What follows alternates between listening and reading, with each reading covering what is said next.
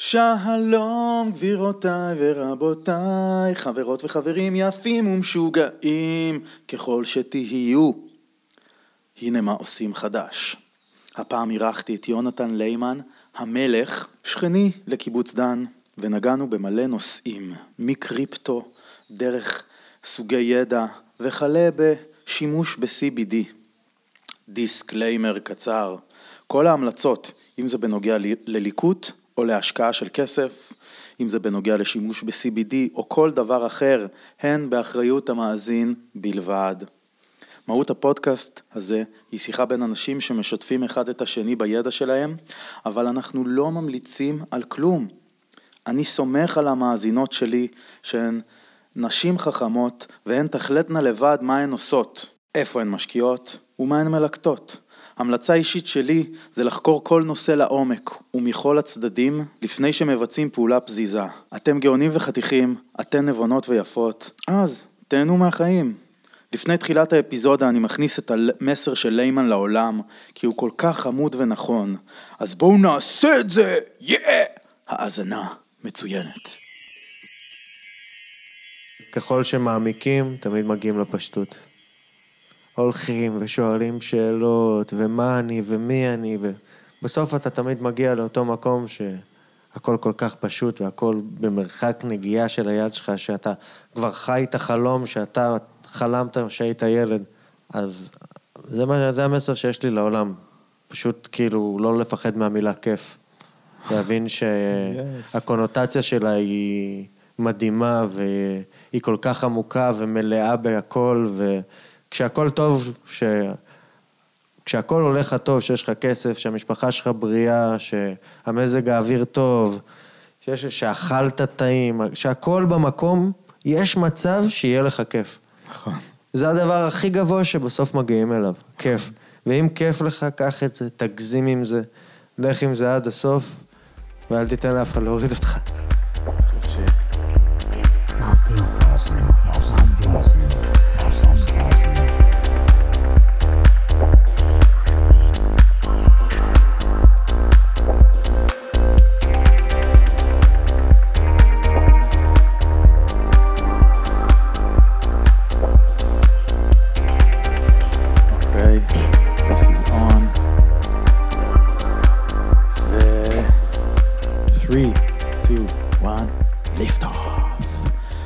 שלום וערב טוב ערב לכל טוב, המאזינות טוב. והמאזינים, ערב טוב איתכם כאן דניאל ברון והאורח שלי להיום, יונתן ליימן, נעים מאוד. שיונתן גר פה בקיבוץ דן. אמ, והכרנו האמת כאן בקיבוץ, ומאז נעשינו חברים, והשיחות שלנו הלכו הרבה פעמים אל תוך הלילה, או אל תוך היום, או אל תוך הנחל, או אל תוך הדשא. ותמיד השיחה מגיעה למקום מעניין, הוא אחד האנשים הכי מעניינים שאני מכיר, ורציתי שיביא את הטייק שלו לכאן, שעוד אנשים יזכו לזכות הזאת, אפילו אם הם לא גרים בדן. אז שלום. שלום. ותודה רבה שבאת. בטח, אני דבר ראשון שמח להיות פה במאורה ההזויה פה של דני. יש פה משרד סלש סלון, משהו מדהים. על... אנחנו יושבים והשולחן שלנו היא דלת. לא יודע אם אפשר לדמיין את זה, אבל זה מה שהולך פה. המפתח בידיים שלך. אה, הופה, אחד כזה, של הטכנולוגיה. בשביל לדעת שאנחנו כאן, וזה מזכיר לי גם לעשות על שקט. יפה. אז איך היה היום שלך? יונתן, תגיד. וואלה, היה יום מעניין. היה, דבר ראשון, קיבלנו את המזג האוויר הזה, שחיכינו לו, את ה-HD הזה בכל מקום. וואו. הכל צבעוני, יפה פה. הכל ירוק, פורח, פטריות גדלות בכל מקום. וואלה, זאת התקופה. וואו. כן, וגם אני קיבלתי כזאת קריאה לצאת, לטייל איזה שעתיים כל יום. מה עשית? אני לוקח איזה סל ליקוט, וכאילו, יוצא כאילו ללקט, למרות שאני לא באמת מוצא יותר מדי, אבל זה בעיקר בשביל הטיול. אז היום חזרתי עם חומאה, הלכנו לחפש פטריות, חני ואני, אוקיי. לא מצאנו, אבל מצאנו חומאה ולוף גדל פה בחוץ, וכל מיני חרדלים כאלה ונחמדים. אין איזה אווירה של לוף זה רעיל או משהו אז כזה? זהו, אז עכשיו בקור- בקורס מדריכי ליכוד שעשיתי אצל שימי רף, Mm-hmm. אז הוא לימד אותנו שיטה, איך הופכים את הלוף לאכיל. אתה צריך אה, לשים אותו, לבשל אותו, יחד עם חומר שיסתור אותו. אם הוא בסיס אז הוא צריך חומצה, אם הוא חומצה הוא צריך בסיס. ואז אתה שם אותו עם חומאה, או שבמקרים אחרים אתה פשוט יכול לשים לימון. ואז אוקיי. הבישול שלהם ביחד אה, מנקה את הרעילות של הלוף. אוקיי. ואז יש לך תבשיל ממש טעים עם בצל או עגבנייה, עכשיו אני שאלתי בקבוצה של הלקטים שלי, והם אמרו לי, לא לשכוח, לא לשים פלפל באמצע, כי צריך לשים פלפל בסוף. למה? אם זה עדיין חריף, אתה מבין שעדיין נשאר רעל. ברגע שבישלת את זה עם אוקיי. החומאה וזה כבר לא חריף, חכות לסוף. אין רעל. ואז לשים פלפל חריף. אוקיי. תודה שרון מלמד אה, על המידע הנפלא בקבוצת הוואטסאפ, קורס מדריכי ליכוד 2019. ואז אתה הגעת ופתאום סיפרת לי על תיאוריית ההעברות, מה זה היה? העברות בשמות. אה, כן. אתה יכול לספר את זה? זה נורא זה מצחיק. אחת התיאוריות שעלינו עליה, שאני קודם כל, מי זה עלינו? ועצמי, ש... קוראים לבן אדם רק בשתי עברות. זאת אומרת, אם, אם קוראים לך בעברה אחת, זאת אומרת, בר, יקראו לך ברי, או יוסיפו לך ברבר, או משהו כזה. בן אדם לא יכול לקרוא לבן אדם בעברה אחת. זה נשמע כמו צעקה, בר, אה. זה נשמע, זה סתם, זה העברה אחת, אין לזה, אין לזה אופי. ואותו דבר עם שלוש העברות, זה יותר מדי ארוך.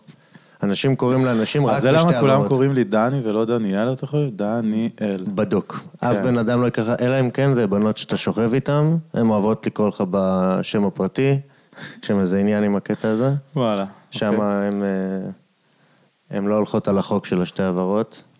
אולי גם אימהות. אולי גם אמהות, כן, זה משהו של אהבה כזה. של. אה, לקח- לקחת את ה extra step בשביל לקרוא לך בכל השם שלך, כאילו. לתת לך את ההשקעה. אה, אז זהו. אז- מי שעם שלוש הברות מקבל שם חיבה, בסופו של דבר. Mm. וגם אם יש לך הברה אחת. כן, נגיד הש... הבן של השכנה בר, ותמיד קוראים לו בר בר, בר בור, בר ביר, אה, אין מה לעשות. אם לא, זה נשמע כמו צעקה, בר. זה נשמע כמו איזה סוג של רע, כאילו ברווז קורא, או... אתה הראשון שאמר לי את זה, אני חייב להגיד לך, זה תיאוריה תבדוק אותי. צריכה להיכנס לספר, וואי, נעשה פה, אני אעשה מעקב על זה. כן, תעשה את זה. אה, כן. ותגיד, באופן כללי בתור תושב דן, אז מה הסדר, סדר יום שלך בחיים האלה? בגדול, אני כי עכשיו... אתה חי נכון, כל מי ששומע את זה, הוא חי נכון, אני רוצה שישמעו. כן, אני חושב שדבר ראשון, להיות פה באזור הזה זה לחיות נכון. לא משנה כל כך מה תעשה עם היום שלך, עצם המיקום, עצם הפריחה, עצם התקופה, החופש, השקט, החוסר בהתקבצות גדולה של אנשים, כל מיני דברים כאלה שמאוד נעימים למוח ולגוף, הם מאוד בריאים. עצם זה שאתה פה, אתה כבר, לפי דעתי, חי נכון. לא משנה איפה בעולם, אם מצאת כזאת פינה שנותנת לך את המענה הזה, אתה במקום טוב. זה קשור לטבע לדעתך? אני חושב שזה מאוד קשור לטבע. אה, יש את החוק הזה שאתה צריך להיות במקום שיש בו יותר עצים מאנשים. אה, באמת? אני לא מכיר את החוק הזה. בטח, זה חובה. אתה צריך ממש לספור את העצים, אם יש יותר עצים מאנשים, אתה במקום טוב. אתה יכול מעולה. כאילו לשים את הראש. כן, ובאמת מדברים לשפר ערים עכשיו, נגיד כמו תל אביב וכל מיני כאלה, לשים שם עצים, וזה כן. גם מקרר את הטמפרטורה של אוקיי. האספלט באיזה ארבע מעלות, של כל העיר, אני אולי ממציא מספר, אבל אני אוסיף את זה באינפו שאני אמצא את בגלל הקטע. הצל או מה? בגלל הצל של העצים. אוקיי. האספלט הוא מחמם בשיגעון, אז אה, גם אה, נחמד. מצטרף לתיאוריה שלך. כן. אתה בגדול איש התיאוריות שלי, אני חושב. תיאוריות מגיעות ממך. ואני חושב שאחת השיחות הראשונות שלנו הייתה באמת על, אה, על אה, קריפטו וביטקוין וכל העולם הזה, שאני בור גמור בנושא. וזה היה בתחילת הקורונה, אוקיי. או משהו כזה, שאתה אמרת לי, תשמע, זה בשפ... עכשיו זה בשפל, זה היה כן. מספר, כמה זה היה? 300, 400 דולר? מה, משהו. לא, זה הגיע ל-4,000 אה, 4,000, נכון. כן. 3,800 קילו מדויק, אבל 4,000 דולר. כן. אבל זה באותו יום כל השוק נפל בעצם, גם הזהב, גם הכל. הכל היה יום של נפילות כזה. מה זה היה תחיל, בגלל תחילת הקורונה? בגלל כולם תחילת נבהלו הקורונה, והיה כן. פחד גדול. זוכר, זה היה ב-13 במרץ, יום שישי ה-13. באותו יום גם נפלו 60 עצים בקיבוץ דן. נכון. נפלו 70 עצים בגושרים. אחי, היה הרגשה של אפוקליפסה סוף פה. העולם. ובאותו יום גם הביטקוין נפל ב-50 אחוז. וואו. כמובן שאני פתחתי את הארנק. אה, זה היה אחלה מומנט, באיזה ארבע בבוקר שם. טירוף, יום מטורף. ואז אמרת לי, כדאי לשים. כן, וכמובן שלא עשיתי את זה, כי אני לא לא היה לי מושג. כן, זה קשה. קשה להיכנס למשהו שהוא כל כך יקר. וקשה להיכנס לעולם, להבין את מה שקורה. זה- ה... זה אולי קצת יותר קל לאנשים שמתעסקים עם שוק ההון ועם מטח, נכון. אבל מסכים כרגע, איתך לגמרי. איך אתה הגעת לעולם הזה? אמ, אני זה- גם שמעתי על זה אז, בזמנו, לא זוכר, 2013, 2014, אני חושב שזה היה 20 דולר למטבע, וואו. וחבר שיגע אותי בגדול, היינו במסיבת טראנס, אתה יודע. לא בראש של עסקים, לא קשור בכלל לכלום, והוא לא עזב אותי. ביטקוין, ביטקוין, ביטקוין, מה זה? איפה זה? תראה לי את זה. זה בארנק, בטלפון, אמרתי לו, עובדים עליך, אחי, נשמע כמו סכם, כאילו, לא יודע. ותפסיק לדבר איתי על כסף בזמן שאנחנו רוקדים, כאילו, זה לא המקום, לא יודע. והיום אני מצטער על זה שלא הקשבתי לו. נכנסתי לזה עוד פעם רק כשזה היה בשלוש אלף דולר או משהו כזה, וואלה, די מאוחר. וואלה. היום שזה 20 אלף דולר זה נשמע כמו אחלה זמן, אבל גם אז בשבילי היה נשמע לי כמו סיכון רציני. היה נראה לי כמו כאילו זה ב... באיזה טופ כזה. כן. כי זה היה טופ של אז, או שזה כבר היה אחרי איזה ירידה? זה היה אחרי ירידה, זה היה ב-20 וחזר חזרה לשלוש. וואו. כן, אחד אה, dip רציני. וואו. ואז, כן, אנשים עשו מהלכים שם חזקים. כן, הרבה אנשים יצאו. אנשים שהשקיעו ב-20 דולר באותה תקופה, נראה לי שהגיע ל-20 אלף, אמרו יאללה ביי. כן.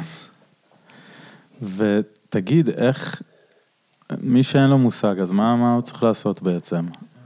לפתוח ארנק? זה, אני זוכר שפתחתי אפילו ארנק, לא עשיתי איתו כלום אבל. כן. דבר ראשון, זה צריך להיות החלטה אישית שלך, הכל שם, זה כמו שוק המניות, רק על LSD. זה עולה, יורד, מטורף המקום הזה. אמ, הייתי ממליץ לשים שם רק כסף שאתה מוכן להפסיד.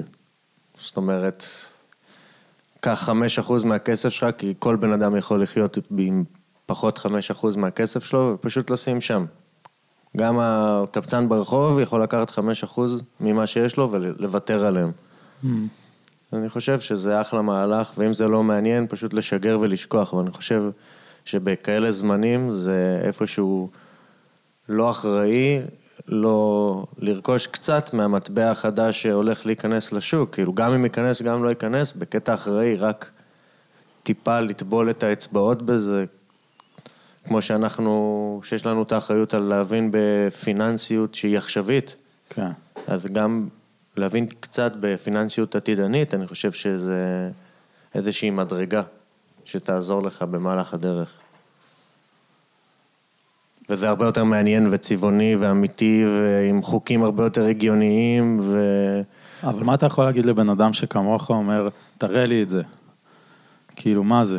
הכי טוב זה ה- הדוגמה של כרטיס האשראי, שגם עם הכרטיס אשראי נתנו לנו את הכרטיס ואיתו אנחנו קונים מה שבא לנו וקיבלנו את זה די מהר, לא שאלנו שאלות איך זה עובד, מה המתמטיקה שמאחורי הכרטיס אשראי, איך זה עובד, לאן זה נשלח. אותו דבר, לא באמת צריך להבין את זה. צריך להבין שיש כסף חדש שנכנס לשוק, שעובד דרך האינטרנט, דרך... אה, דרך הבלוקצ'יין, שהוא לא מנוהל על ידי שום בן אדם, הוא מנוהל על ידי עצמו. זאת אומרת שאפשר לסמוך על זה הרבה יותר, אין שום בן אדם שיכול להפעיל את זה. אה, לי זה נותן טיפה יותר ביטחון מאשר אה, בנקים ו... ואנשים שיש להם מדפסות של כסף בבית שמדפיסים מה שבא להם לפי איזה צורך שהם מרגישים לנכון, מתחת לאיזה לייבל שהם רוצים. פשוט מדפיסים כמויות אתה ב- כסף. כן, אמרת לי משהו מאוד מעניין בנושא הזה על ה-Federal Bank. אמ, לא יודע, אני, גם בזה אני קצת פחות מבין. מה שאני מבין זה שהממשלה האמריקאית מבקשת מהפדרל בנק, הם, הם מלווים מהם כסף, והפדרל בנק הם מחזיקים במדפסת והם מדפיסים את הכסף. כמובן שתחת השם קורונה הדפיסו מאז אה, אותו תקופה 23 אחוז נראה לי, משהו כזה, מכל הכסף שהדפיסו אי פעם. עכשיו אני כן, אתה משהו- אמרת לי את זה לפני כמה שבועות, ואני כמובן שלא האמנתי, והלכתי, פתחתי את הגוגל, אוקיי, מה גילית? שזה נכון, והדפיסו 9 טריליון דולר. יותר כמו איזה 20 טריליון דולר. זה מה שהיה כתוב באתר הזה, אוקיי. שאז בדקתי, אבל אני אצרף משהו יותר מעודכן. כן. אה, בכל מקרה, הדפיסו כמות פסיכית של דולר, ובינתיים יחסית הדולר לא ירד מספיק לכמות הכסף שהדפיסו, אה, זה מה בצורה שאנשים מוזרה. לא שמים לב, שנגיד הזהב היה ב-800 דולר לאונקייה, כן. ועכשיו הוא ב-2,000 דולר לאונקייה. Mm. ביטקוין היה ב-4,000, עכשיו הוא ב-20. כנראה שהאינפלציה היא כבר קורית, אנחנו פשוט לא שמים את זה על החיי יום-יום שלנו, כי החיי יום-יום שלנו בעצם סגורים כרגע. אנחנו לא שמים לב לאינפלציה, היא כבר כאן, לעומת דברים שהם ממול הכסף. זאת אומרת, בתים, אה, דלק, נפט, אה, זהב, כל מה שהוא מוחשי, כל מה שיש לו באמת ערך, אז הוא מאוד עולה לו הערך אל מול הדולר. הדלק דווקא ירד, אבל... הוא ירד לתקופה וחזר. כן. ירד לתקופה וחזר. כן. וואו, מלא כספים ו... כן, הרבה דברים זזים עכשיו אה, תחת השם אה, קורונה. הרבה אנשים זה, זה בא טוב, איפשהו. כן, ועכשיו אה, כמובן שמחלחלים לנו את ה... בכל מקום בחדשות, סגר שלישי, סגר שלישי, מכינים אותנו לזה שיהיה סגר בחנוכה, כאילו, אוקיי, לא שמעתי על זה. בכל מהדורת חדשות הם אומרים, "אה, כבר מדברים על הסגר השלישי שיהיה, והיום כבר היה... וואלה. כן, היום כבר היה 1,200 אה, אה, אנשים שמצאו אצלם קורונה, אוקיי. שזה עלייה, היה כמה ימים של אה, 700 או 800, משהו כזה. עכשיו זה מתחיל לעלות שוב, כמובן שלמה זה עלה? כי העלו את הבדיקות, אבל אומרים, זה לא, זה לא האחוז שהעלו, זה לא מה שמשפיע. בכלל, כל, ה, כל ההתנהלות זה... אני, אני חושב על זה ככה, אם גוגל הייתה מנהלת המשבר הזה, מה... זה היה נפתר כבר לפני, לא יודע כמה זמן. אמ, לא יודע, לי זה מרגיש שהכל פה מאוד מסודר. זה... הכאוס הוא רק... זה סדר מאוד גדול שקורה תחת השם כאוס. יש כאילו אווירה של כאוס, אבל הכאוס הזה מרגיש לי מאוד מסודר. אני לא יודע איך להסביר לך, הכל קורה, הכל בקפסולות, מוכן ומדויק ומתוכנן. זה מרגיש לי יותר כמו סדר מאשר כאוס.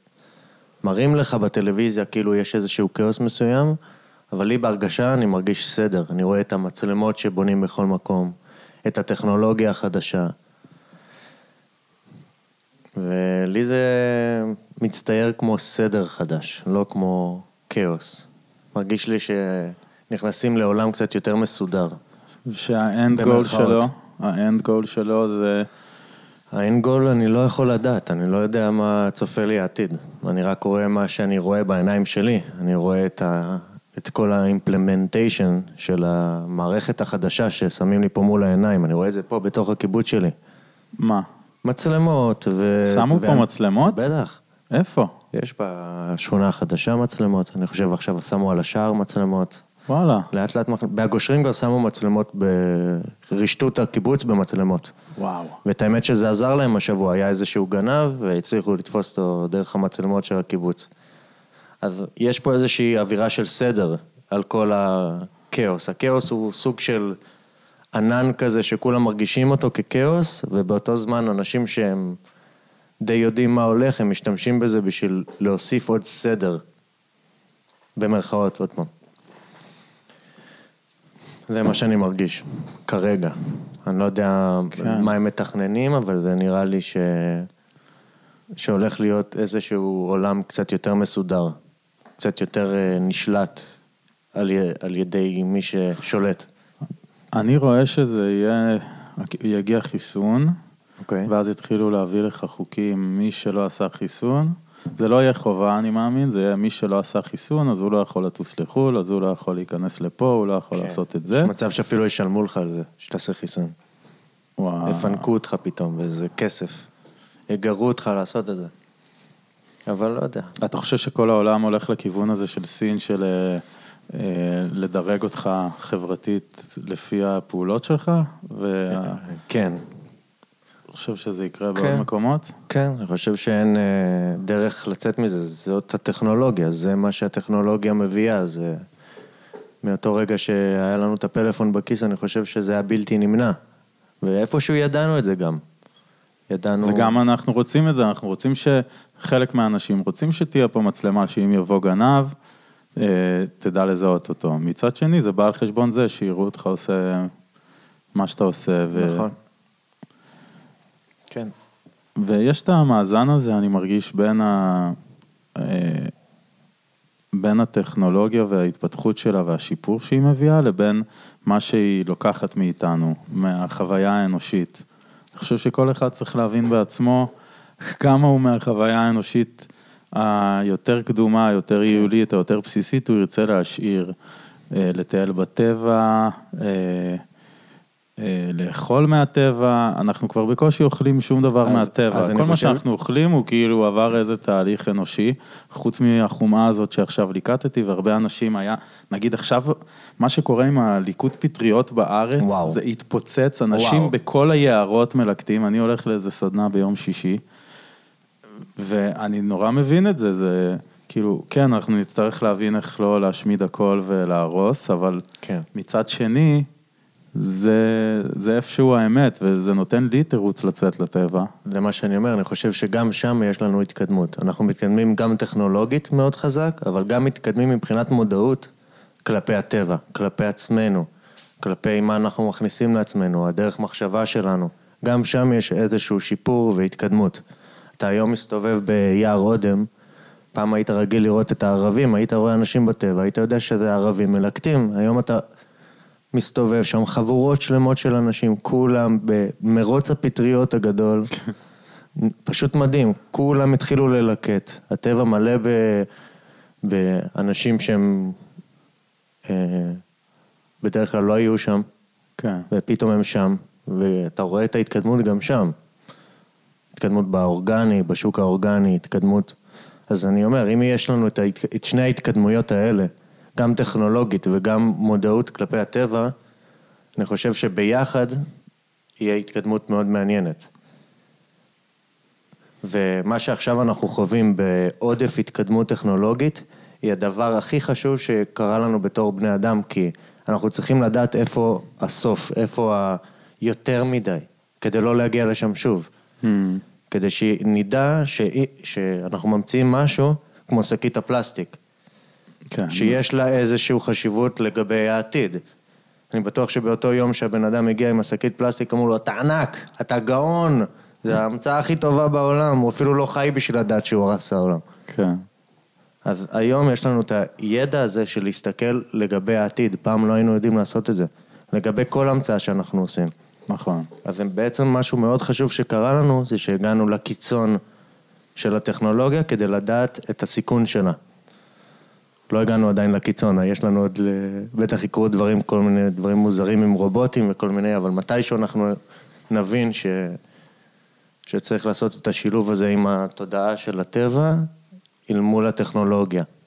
אני חושב שמיקס כזה, זה הולך להיות אה, זמנים מאוד מעניינים. כן, יש המון התעוררות גם של אנשים אה, כלפי כל מיני מתודות רוחניות, כמו לדוגמה מדיטציות, יוגה, ושכולם... בדיוק. זה ממש מתפרס, אבל גם כל מיני טיפולים שנתמכים על, על ידי הטבע, ayahuasca, פטריות. בוגה, כל החבר'ה כן. הפטריות, כל הקקטוסים נכון. למיניהם. אז כן, זה כמו תמיד, צריך לשמור כזה על עצמך ולא לקפוץ יותר מדי עמוק על ההתחלה, כי זה נראה לי מתכון טוב ל...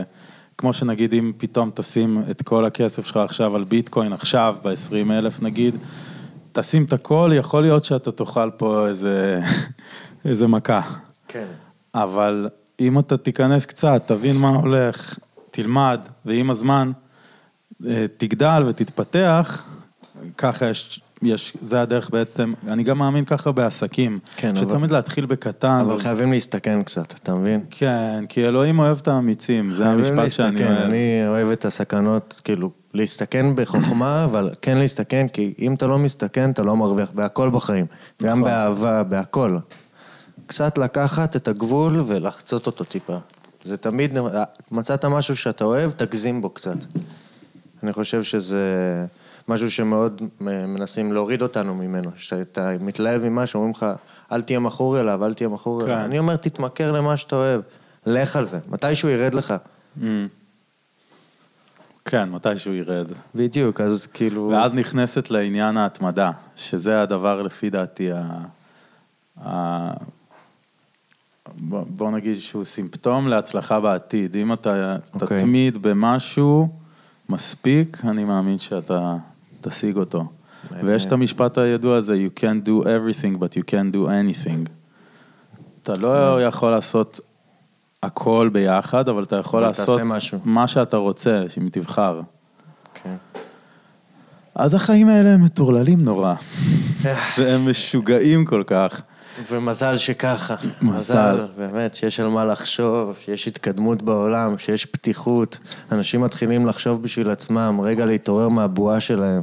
אני אוהב את זה, אני רואה את הפחד אצל אנשים בעיניים, ואני רואה שהפחד, אני יודע שהפחד הזה מוביל בסוף למודעות. ככה כל מודעות מגיעה. קודם כל צריך קצת לפחד, לשאול את עצמך שאלות, זה מפחיד. אף פעם לא שאלת את עצמך שאלות, תמיד שמחת על המערכת בעיניים עצומות, ופתאום היא דוקרת אותך בגב, אתה מתעורר. קצת כואב, אבל מתעוררים, והרבה אנשים מתעוררים פה, וזה יופי לראות את זה. אוהב את זה. ממש. ולא יודע למה זה העלה לי משהו שחבר שלי, דירקטור, הוא אמר לי על אה, לשבת לבד, לחשוב עם עצמך. אוקיי.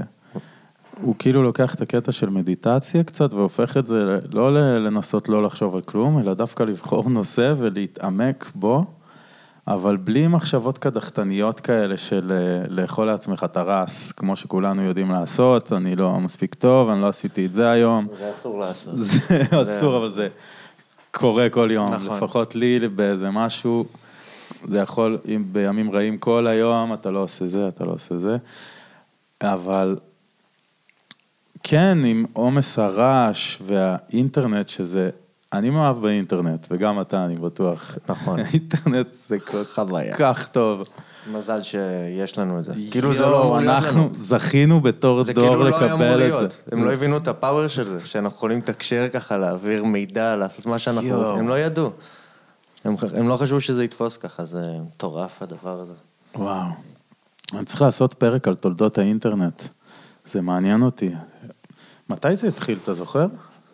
וואלה, לא, אבל אני זוכר את משהו זה בתור... ב-70's, 80's כזה? אה, לא, זה מוקדם מאוד. לא, בקטע שהתחילו לעשות רשת בין מחשבים, אתה יודע, באיזה מקום, אוקיי. באיזה אוניברסיטה. כן, כבר המציאו את זה אז, זה פשוט אוקיי. לא היה בכזה.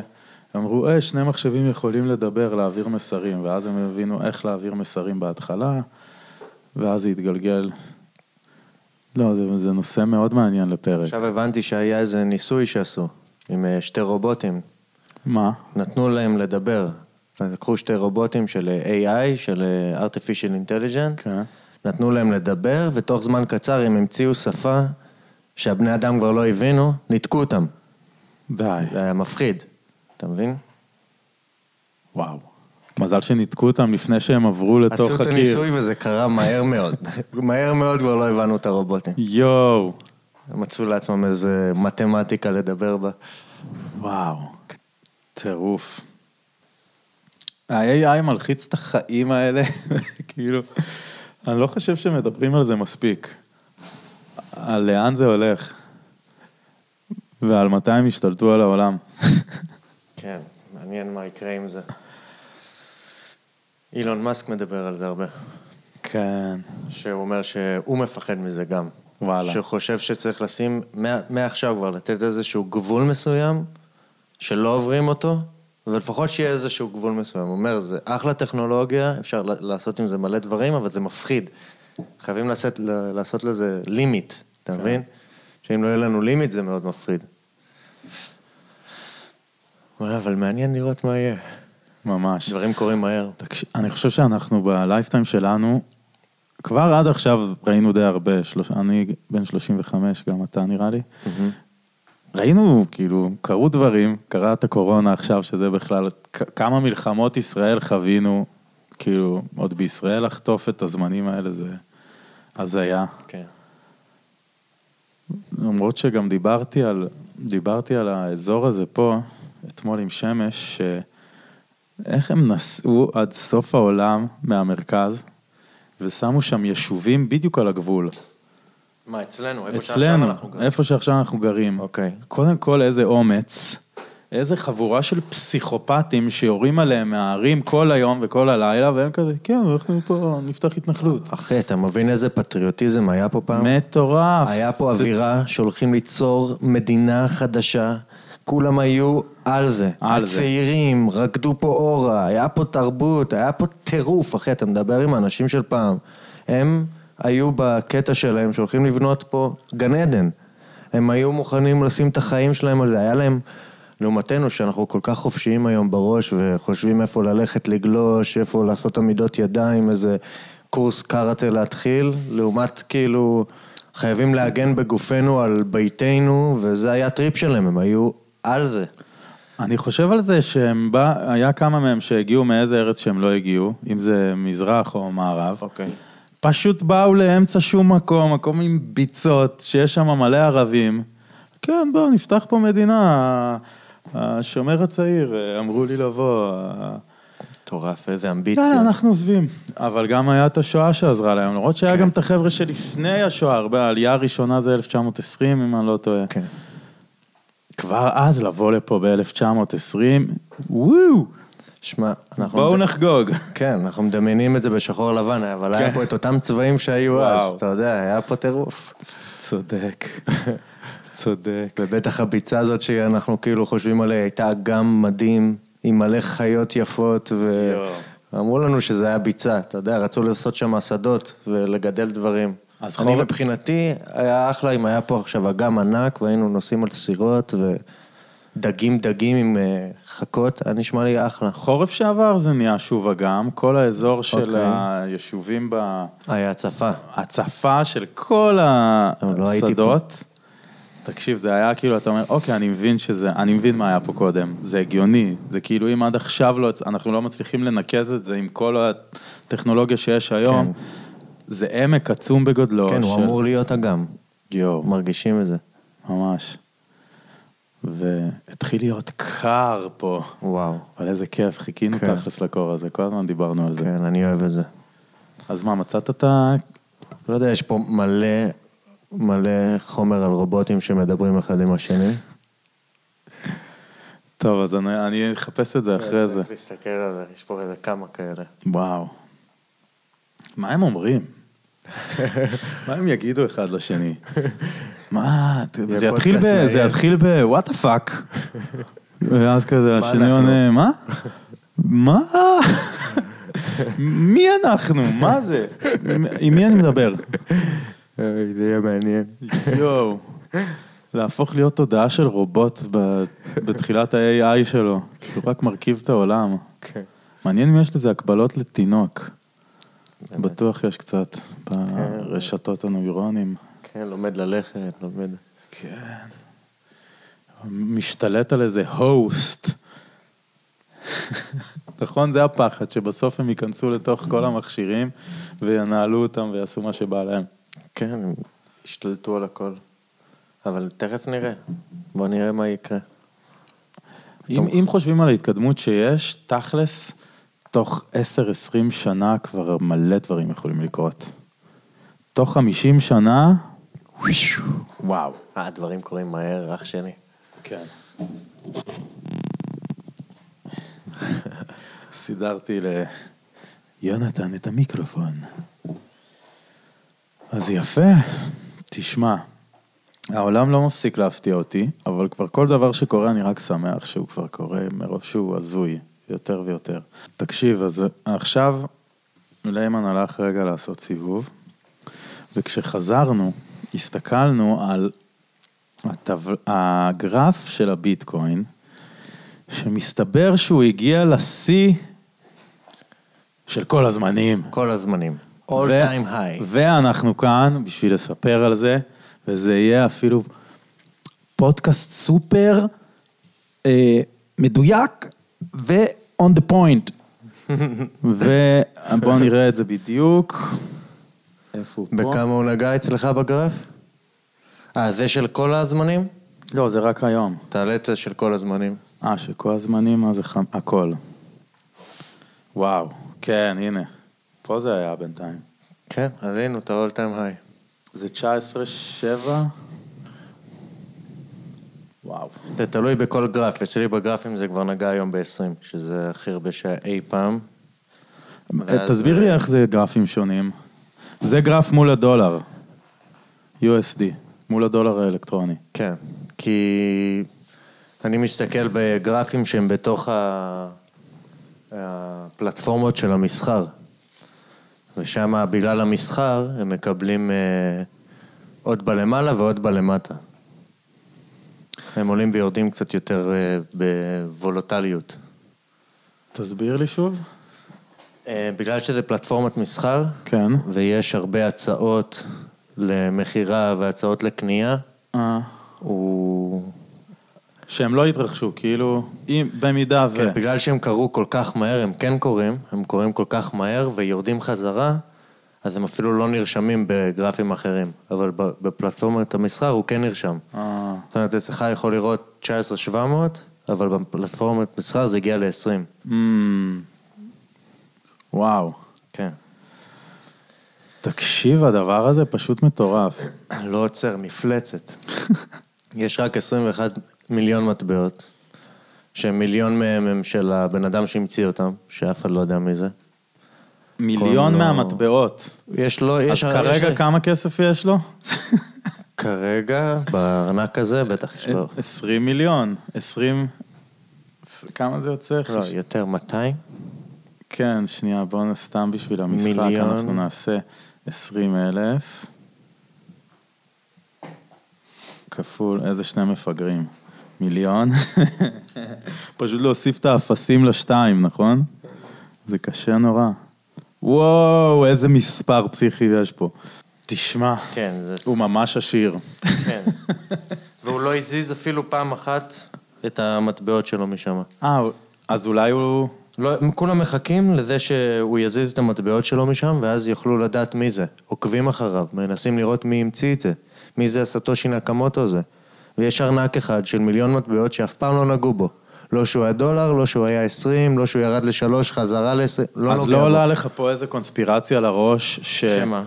זה איזה ממשלה, זה איזה... יש מצב, יש מצב שזה גם ממשלה, שמע, זה מישהו חכם מאוד עשה את זה. אני מתאר לעצמי שזה קבוצה של אנשים. והכל יכול להיות. זה, זה משהו מאוד גדול. יש מצב שמישהו... איך הם שזה- התחילו את זה? אתה יודע כאילו מה, מה הייתה המחשבה, מה, מה הוביל למה? אתה יודע קצת ההיסטוריה של זה? לפי, לפי מה שאני יודע, זה הכל התחיל ב-2009. אתה יכול להעלות לזה את הוויקיפדיה אם אתה רוצה. זה התחיל ב-2009, באותו זמן שהיה את הנפילה של השוק אחרי, אחרי המפלה בארצות הברית אחרי של ה... המפולת של השוק בארצות הברית, כן. המציאו את זה כתשובה למפולת בארצות הברית. אוקיי. עם חוקים אחרים לגמרי מכסף, עם... להבדיל מספר- מכסף מסורתי, הביטקוין הוא מטבע שאינו תלוי בגוף מרכזי, במקום זאת, ביטקוין הוא רשומה בקובץ ציבורי המכונה שרשרת בלוקים, בלוקצ'יין. זה מוויקיפדיה, כן? ניתן לנהל אותו, להשתמש בו בעזרת התוכנה המכונה ארנק. זה נורא מצחיק כן. לקרוא ערכים בוויקיפדיה. תוך שימוש ביומן מבוזר. מערכת הביטקוין היא מערכת המבטיחה שהתשלומים יבוצעו באופן תקין, כך שסכום שהוא עבר בתשלום אכן נגרע מהארנק המקור והתווסף לארנק היעד. למה היו חייבים לעשות את הארנקים האלה? למה אין לזה, כאילו, למה חייב את הפלטפורמה הזאתי? למה אני לא יכול דרך הבנק לקנות את זה? את האמת שעכשיו יש בנקים, אני יודע, בגרמניה. עכשיו PayPal הרי הסכימו נכון, לקבל את זה, נכון. וזה תרם לעלייה שהייתה, נכון? מאז שהוציאו את החדשות ש PayPal ב-2021 הולכים אה, להכיל מטבעות ביטקוין בתוך הפלטפורמה שלהם, ותוכל להעביר מבן אדם לבן אדם ביטקוין, להחליף, מה שאתה רוצה דרך PayPal. זה היה בערך שפי, שביטקוין היה בעשרת אלפים דולר, אני חושב שתוך שבועיים הוא כבר, עכשיו אנחנו ב-20. הוא הכפיל את עצמו מאז ההודעה של PayPal, וגוגל הבאים בתור, ואחר כך אמזון, ואחר יואו. כך eBay. ונגמר הסיפור. זהו. ברגע ש PayPal לקחו את זה, אני חושב שזה כבר... אה, למה הם. לקחו את זה, מה האינטרס שלהם? כי הם גם רוצים ממנו בעצם אולי איכשהו לקחת ממנו cut. דבר ראשון, אולי הם השקיעו בזה ואז הם אישרו את זה. זה נותן גם איזשהו אה, דרך לעקוב אחרי פעולות, שמה שהביטקוין כל כך טוב בלהסתיר, אם אתה תשתמש בזה דרך הפייפל, יהיה איזשהו רקורד לגבי הפעולה שאתה תעשה, זה עוזר להם, וכמובן שהם רוצים שתשים את ה-social security number שלך בפנים, והם מנסים לעשות את זה כמה שיותר centralize, כאילו מערכתי. שזה בדיוק ההפך ממה שביטקוין התכוונו לעשות איתו, אבל בכל זאת זה גורם ל adoption מטורף, זה גורם להרבה אנשים לדעת על זה. הרבה אנשים פתאום יפתחו את ה PayPal שלהם ויהיה רשום שם ביטקוין. כן. בטח הממציא של ביטקוין לא מאמין שזה קורה. המציא איזשהו משהו באינטרנט ופתאום PayPal זה ב... או שהוא מטורף. מאוד מאמין שזה קורה, וזה התחזית שלו, ובכלל זה ממשלת סין שרוצה להשתלט על הכל. מצב. שזה סתם, אה, זה סתם. הכל יכול להיות, לך תדע. אה, אבל מה שבטוח, שאני בטוח שממשלות מחזיקות הרבה מאוד זהו, מטבעות. זה- זה השאלה שרציתי לשאול אותך. כבר תפסו את בנקים וממשלות? טראמפ? טראמפ קנה? כן, יש אה, דיבורים על זה שטראמפ חזק שם. בטח הרבה, אני בטוח. כל מי שיש לו איזשהו financial advisor, אני בטוח שמתישהו אמר לו, שמע, יש פה את המטבע הזה, בוא נזרוק שם קצת ליתר ביטחון. בטח ביבי חזק בזה. בדוק. תביא את הביטקוין. בטח, זה מתחיל ב-B. ביבי, ביטקוין, ובטח הוא אהב את זה. וואי, צריך לעשות איזה גיף או מים באינטרנט של ביבי בתוך הביטקוין, קבוע בפנים. כן, ביפ, ביבי, ביטקוין. אחד כאילו... וואי. כן, זה הולך להיות אה, עניין מעניין כבר. מעניין מה יקרה, מעניין מה יקרה עם זה היום, כאילו. אפילו היום. בוא נראה. אנחנו עכשיו... אני רואה את זה על אה, 330 אלף דולר למטבע ברגיל. כאילו, ככה זז הצידה, כאילו, 350, 320, למה הגעת למספר הזה? סתם, ככה אני מרגיש, ככה אני חושב שזה המקום ה- ההגיוני למחיר של ביטקוין, אני חושב שזה במקום מאוד מאוד צעיר.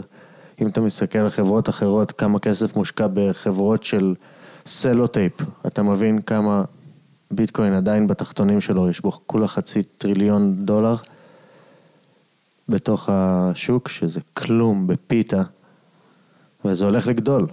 זה עדיין כל כך צעיר, זה נראה לנו יקר, אבל בעצם זה כל כך זול. זאת, דעתי. אם זה באמת יקרה, אם באמת יהיה את האדופשן, וגוגל באמת יהיו הבאים בתור, ואחר כך אמזון, ולאט לאט זה יהפוך להיות הזהב החדש, אני אגיד לך מה נורא מעניין אותי בזה שאתה מדבר עליו, זה שהוא מוגבל, הוא מוגבל בכמות. כן. בניגוד למטבעות אחרים שיכולים להדפיס כל הזמן, אותו, זה מה שמעניין בעצם, זה הנקודה. כן. זאת הנקודה. הוא הולך להיגמר מתישהו, ואז הוא יהפוך להיות פריט אספנים, אתה ככה נכון. הסברת לי את זה, זה מאוד כן. עזר לי להבין את העניין. כן, שאין מספיק מ- מיליונרים, יש יותר מדי מיליונרים בעולם כדי שלכל אחד יהיה ביטקוין אחד. יש מלא אנשים עשירים. מלא. במיוחד עכשיו, כסף הופך להיות כמו מים. ויש, אבל יותר עניים, פי מיליון. כן. פי כמה? כמה אחוז מהאוכלוסייה? מה? פי מאה. כן. יש אחוזון עליון, נכון? והם מיליונרים בדרך כלל? לא משנה, שיחה של מטומטם. כן, לא יודע גם, אני פחות מבין ב... מנסה להסתכל על הכל מהצד. אני חושב שזה הכי עוזר. כן, מה שאני אוהב באמת בך זה שאתה מאוד מעורב בדבר הזה, אבל מצד שני אתה מאוד מעורב בחיים ובכאן ועכשיו ומה שקורה, נכון. ולצאת לטבע, ו... כן, עצם זה שאני מתעסק בזה, זה אני מנסה למצוא לעצמי את הדרך להמשיך אה, לנצל את הזמן שלי בדרך שאני אוהב, מבלי להיות עבד ל... לעבודה ולהיות לממשלה ולבנק שלי ולמחשבות. מחפש את, ה, את החופש גם בזה. הכי tricky ממה שאמרת זה המחשבות, לפי דעתי. כן, הם באים, באות המחשבות. כן, והם הם מעצבות אותך לאורך כל היום, כל הזמן, ועם השנים אתה צובר יותר ויותר אמונות כאלה של זה ככה, זה לא ככה, ונראה לי שכבר בסופו של דבר, למה תמיד מסתמכים על אה, זקני השבט וכל הסיפור הזה, זה בגלל שבסופו של דבר אתה מבין שהכל, כל מה שאתה חושב הוא גם נכון וגם לא נכון אבל.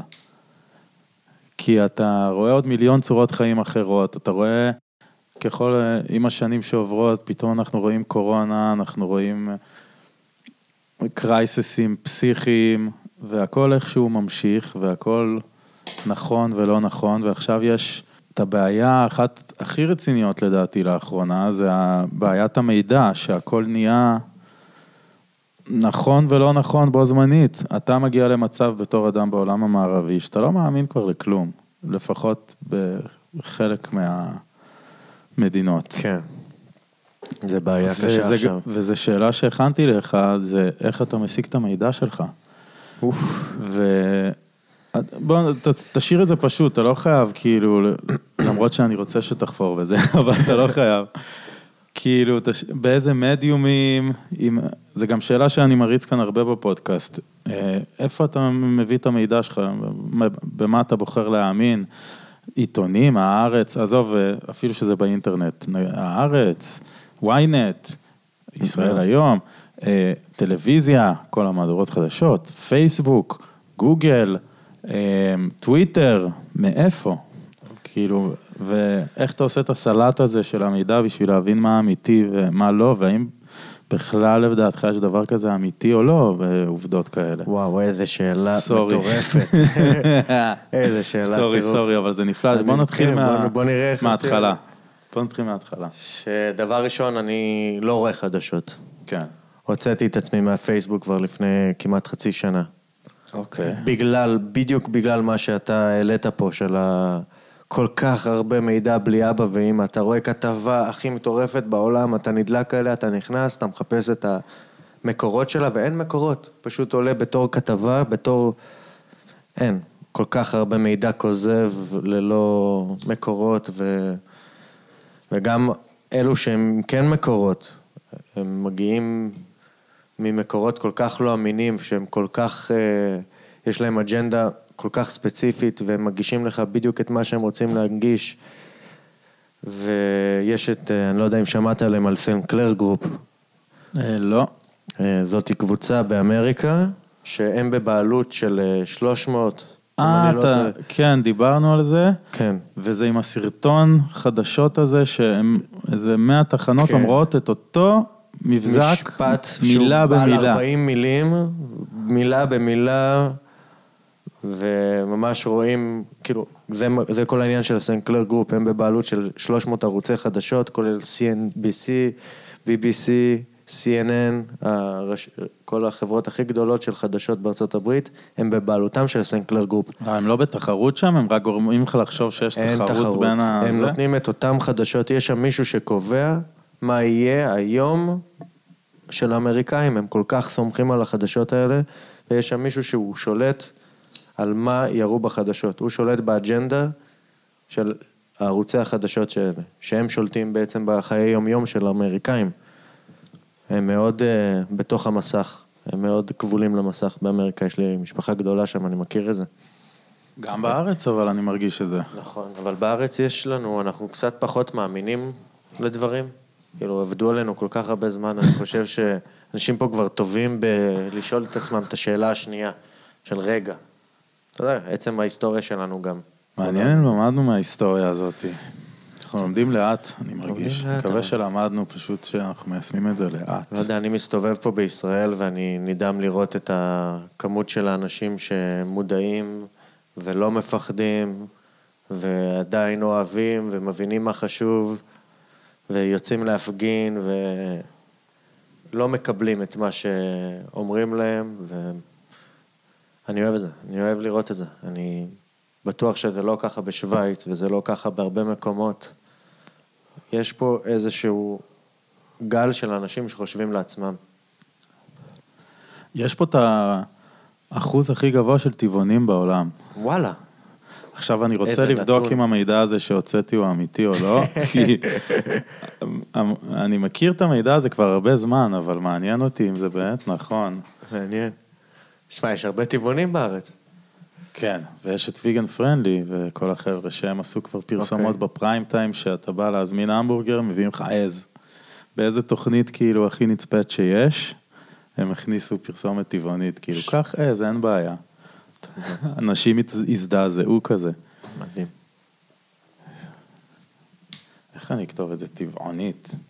ישראל טבעונים. הנה, ישראל הפכה להיות המדינה הכי טבעונית בעולם, הנה. גלובס. וואו. וואי, לא המצאתי את המידע הזה, איזה כיף. איזה נתון. טל גלבוע, וואו, אבל רגע, מי זה נתון. הטל גלבוע הזה? קודם כל זה יצא בגלובס, אז אולי אפשר להאמין אין, בזה. זה רק מחזק אותי על הדעה שלי. כן, זה, בגלל זה העליתי את זה. אה, גלבוע שמכהנת היום כיועצת ראש הממשלה לענייני בעלי חיים, דיברה הערב בוועידת מד 2019 של גלובס.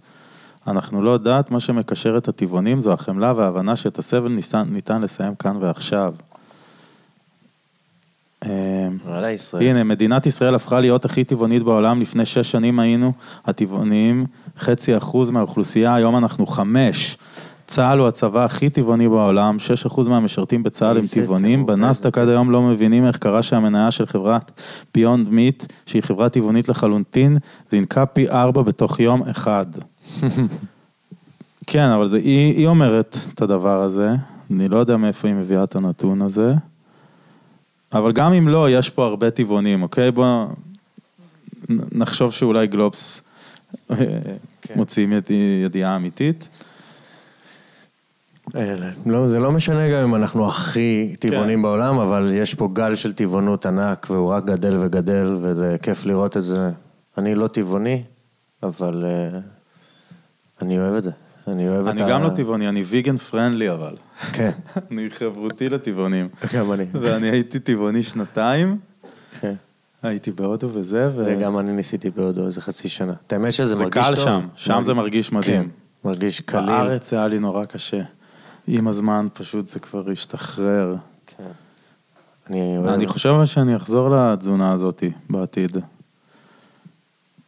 ובעיקר שידפיסו סטייק במדפסת, זה יהיה כיף. כן. ניסית את הביונד מיט שמדובר עליו? לא כזה בא לי כי הוא מאוד תעשייתי, אז זה כמו לאכול בביסלי, כן. לא יודע. הוא, אבל הוא, אבל הוא בסדר, הוא, הוא קציצה טעימה, טעמתי פעם אחת. אוקיי. קציצה טעימה. יש להם את המתחרים שלהם, איך קוראים להם? אתה זוכר? לא, שהולך להם יותר טוב מביונד מיט. וואלה, כן, את הטרו משהו, לא זוכר. אוקיי. לא זוכר. אבל אה, אומרים שהם אה, יותר מוצלחים מהביונד מיט.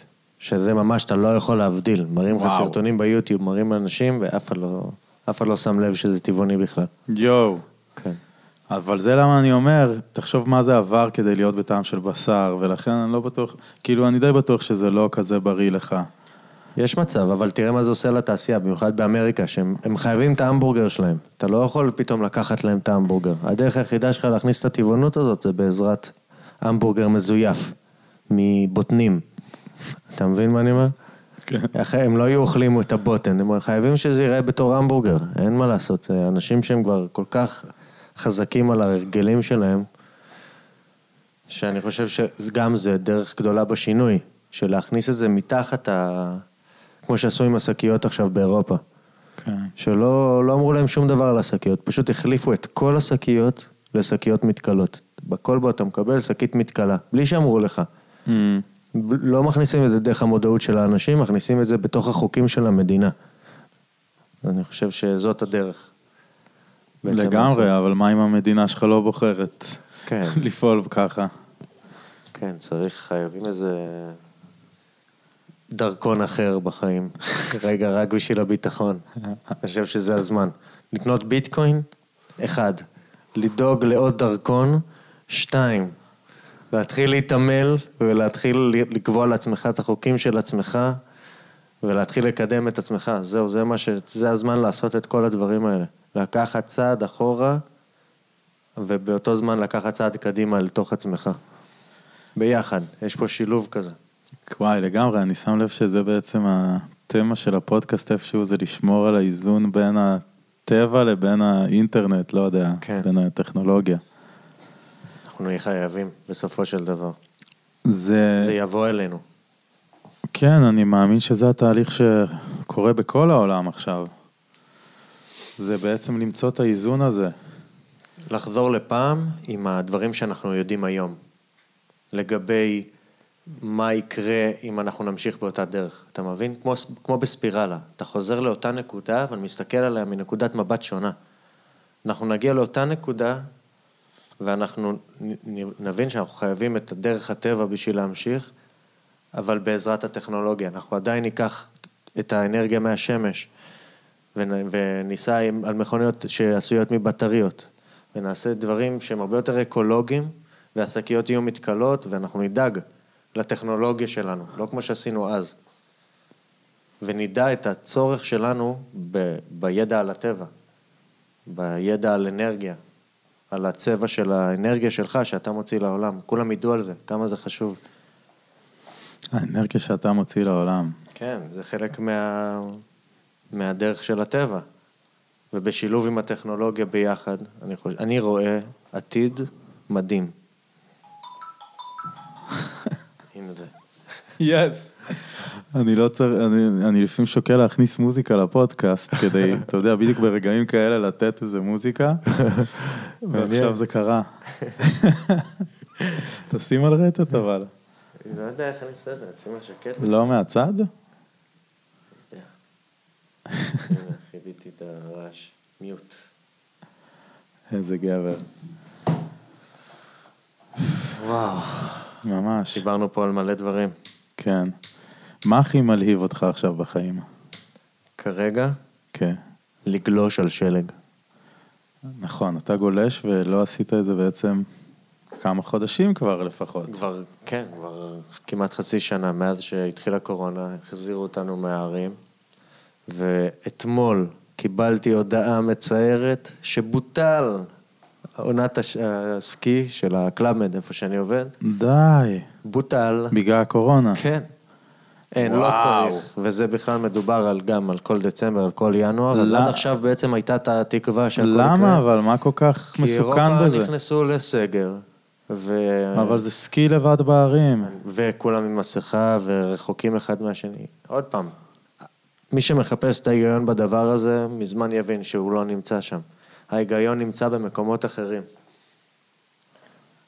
ההיגיון נמצא במה שדיברנו מקודם, לפי דעתי. בטבע. אז מה תעשה? תעלה לחרמון לגלוש? אם זה מה שנצטרך, נעשה את זה, ואם לא, יש כזה, לא יודע, אני לא יודע, אני צריך לתכנן מחדש, רק אתמול קיבלתי את הידיעה הזאת. ב- רגע, זה בכל אירופה? או שיש מדינות כזה שהן לא אה, כרגע זה? מדובר על צרפת ואיטליה, Mm, ועכשיו הבנתי ששוויץ גם שם על המוקד, כאילו הם באווירה של איטליה של ההתחלה של הקורונה כזה. או. אז אה, לא אה, הם יודע. עכשיו אוכלים את זה קשה? כן, וואלה. אתה יודע, לפי הנתונים של הטלוויזיה. כן. זה הקטע. טוב, בוא נחזור לזה אז. אה, בנושא המידע, כן. אז הפסקת, אתה לא רואה חדשות. כן. אני אגב רואה, פשוט אני נכנס בערך פעם בשבוע, ואני נהנה מהדרמה. אני קולט שטיפת מוח פסיכית ודכדוך של האנשים. כן, ניסיון רואה- לדכדוך. לנסות לפ... לשים לך זפטות לראש אחת אחרי השנייה כדי שתרגיש חרא עם החיים. כן. אני גם באמת. מרגיש את זה, אני מרגיש את זה. בגלל זה קל מדי להיות עצוב, קל מדי להיות בדאון. אתה מרגיש שזה יותר מדי obvious. אתה, אתה, מר- אתה מרגיש רגע עצוב, רגע בדאון, אתה אומר, אה, זה בדיוק מה שהם מנסים לעשות לי. זה קל מדי להיות, בן אדם בא אליך, אומר לך שהוא עצוב, זה קל מדי. בוא נראה אותך עצוב באמצע פסטיבל. אז אתה בן אדם מיוחד. עכשיו, להיות מדוכדך זה כזה, אתה יודע, זה obvious, זה קל מדי להיות מדוכדך. הם, אתה ממש מרגיש שהם מנסים לגרום לך להיות... כן, אני מסכים איתך. אנחנו פשוט. אבל אנחנו, אנחנו כאן בצפון, ואתה יודע שזה פחות מורגש. זה לא שאתה הולך ברחוב עכשיו עם מסכה, כן, אם אתה יוצא מהקיבוץ, אבל פה ליד הבית הכל נכון, בסדר. אבל אני מדבר עם חברים שלי בתל אביב, וגם הם מבסוטים, הם הולכים. לים, הם עושים את מה, ש... מה שהם אוהבים. יש אנשים שלא מוותרים לעצמם, שלא מוותרים על עצמם, סליחה. וגם הרבה אני אנשים... חושב ב- באמת בצער, אבל על האוכלוסייה המבוגרת יותר, ואלה אוקיי. שזה, שאתה יודע, שהם גם הכי מחוברים לחדשות, והם מוצצים כן. את זה כמו משד אימם. כן. ומה קורה עם החיים שלהם? הם לבד בבית, הם מאמינים להכל, הם נכנסים לדיכאון, כן. הם לוקחים תרופות. כמובן שבקורונה התרופות הפסיכיאטריות עלו כבר ב... בוא נוציא מספר.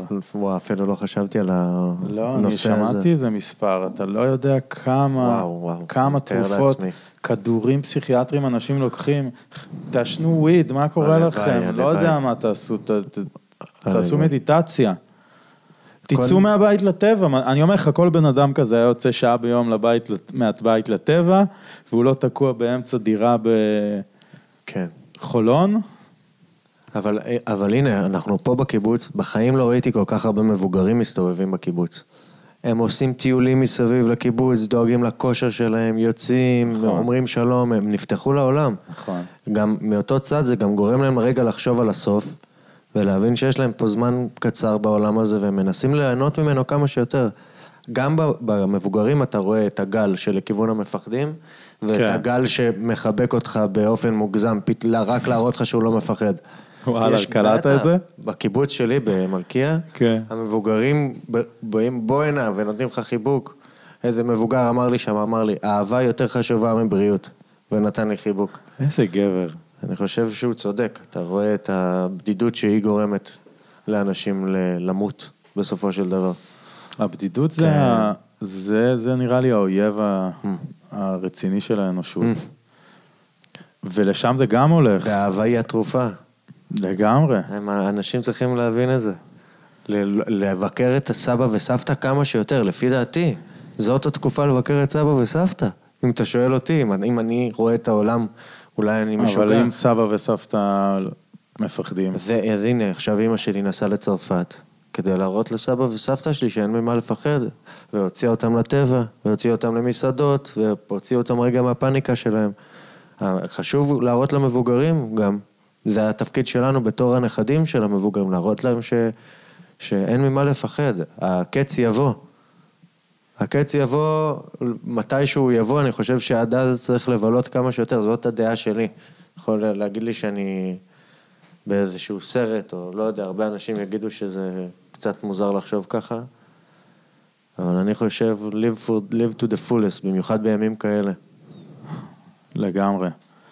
אני רואה פה רק בוויינט כתוב זינוק של 25% ברכישת תרופות הרגעה.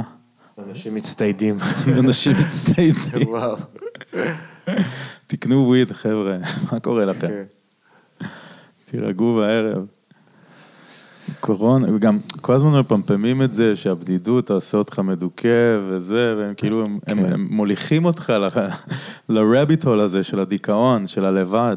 אין ספק, אני חושב שצריך לוותר על חדשות כרגע. לא, גם מה שמספיק אה, אני- חשוב, אנשים אומרים לך, אנשים כל נכון. כך חזקים בחדשות, הנה, נגיד עכשיו באת, אמרת לי על זה שמדברים על סגר. כן. לא הייתי צריך לראות חדשות, סיפרת לי את זה עכשיו, נכון. לא ידעתי את זה לפני. נכון. זה מגיע לך מ... דרך הכרם. כדורי הרגעה, מעניין אותי.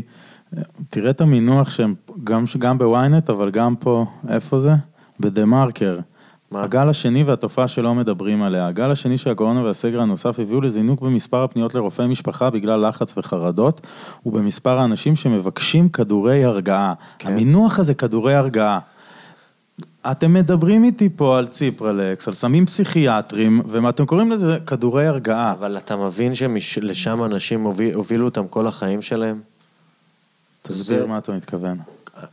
איך שאני רואה את זה, כל המערכת מההתחלה בנויה לשמה. מהדרך שאתה לומד בבית ספר, עד הדרך ש... שנגיד פסיכיאטרים, הם, המטרה שלהם בסוף היא לגלות מה הבעיה שלך, והם מפנים אותך לטיפול שמגיע לך. הטיפול הזה בדרך כלל יוביל לעוד רופא, שנותן מרשם לגבי כדורים. יש שם סחר בסמים, בגדול. זה מה שאני, לגמרי, זה מה שאני מנסה להגיד. בימים- במילים יפות. אבל זה יש נכון, שם סחר זה- חוקי בסמים. זה חוקי לגמרי. והם לא מכירים סמים אחרים. הם לא מכירים את הפטריות שאתה מכיר, או את ה-LSD, או את האיוואסקה, או את הדברים הטבעיים שהשתמשנו בהם לכל אורך ההיסטוריה. האנשים שחיים בימים האלה, אנשים מודרניים, שהקשיבו לממשלה כל החיים שלהם, זה הסמים שהם מכירים. הם לוקחים סמים שיצרו במעבדות, במיוחד כדי שיקחו את הסמים האלה עוד. זה וזה מערכת... העניין. זה, זה- מערכת זה של העניין. סחר בסמים מטורפת, מ, דרך הייצור של הסמים מההתחלה, כדי שהבן אדם ייקח אותם עוד, היא, שהיא לא תטפל בבעיה. אנחנו לא רוצים לטפל בבעיה, אנחנו רוצים לתת מענק שהוא רגעי, מענה רגעי. מענה רגעי. נכון. לבן אדם. כי זה, וגם דיברתי על זה בפודקאסט אחד מהקודמים, אתה לא תביא תרופה שפותרת את הבעיה, כי אז יפסיקו לקחת אותה, אתה לא מוכר יותר, מה, כמו אכפת לך המנורה מה... שבבוסטון שם, שדולקת אה, כל החיים. ש... מה זה? יש את המנורה שהבן אדם שהמציא, שכבר דולקת מעל 100 שנה. מה זאת אומרת? לא מכיר את זה. ושם מסבירים למה אין מנורות שדולקות 100 שנה. כי אה. אז אף חברה לא הייתה מוכרת את זה, היית קונה את זה פעם אחת וזהו. אתה מבין? לא מאמין לך, יש. שם מנורה כזאת על אמת? תיכנס לגוגל, the, the light bulb that lights for 100 years. יואו. לא שמעתי על זה אפילו. בטח, יש, אתה יכול ללכת לראות את זה בלייב, יש שם איזשהו מוזיאון. לא בטוח שזה בבוסטון, אבל איפשהו בארצות הברית.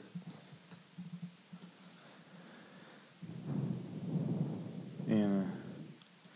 The Canti... אה, איך אומרים את זה? The Senti... Centennial light of the world's longest lasting light bulb. רגע, תראה לי. Burning since 1901. מה- כמה זה עכשיו? 1901. מאה- 120 120 שנה. 100, כן, 119 שנה. 119 שנה. וואי. דולקת עד And היום. almost never switched off. קליפורניה. בקליפורניה. וואו.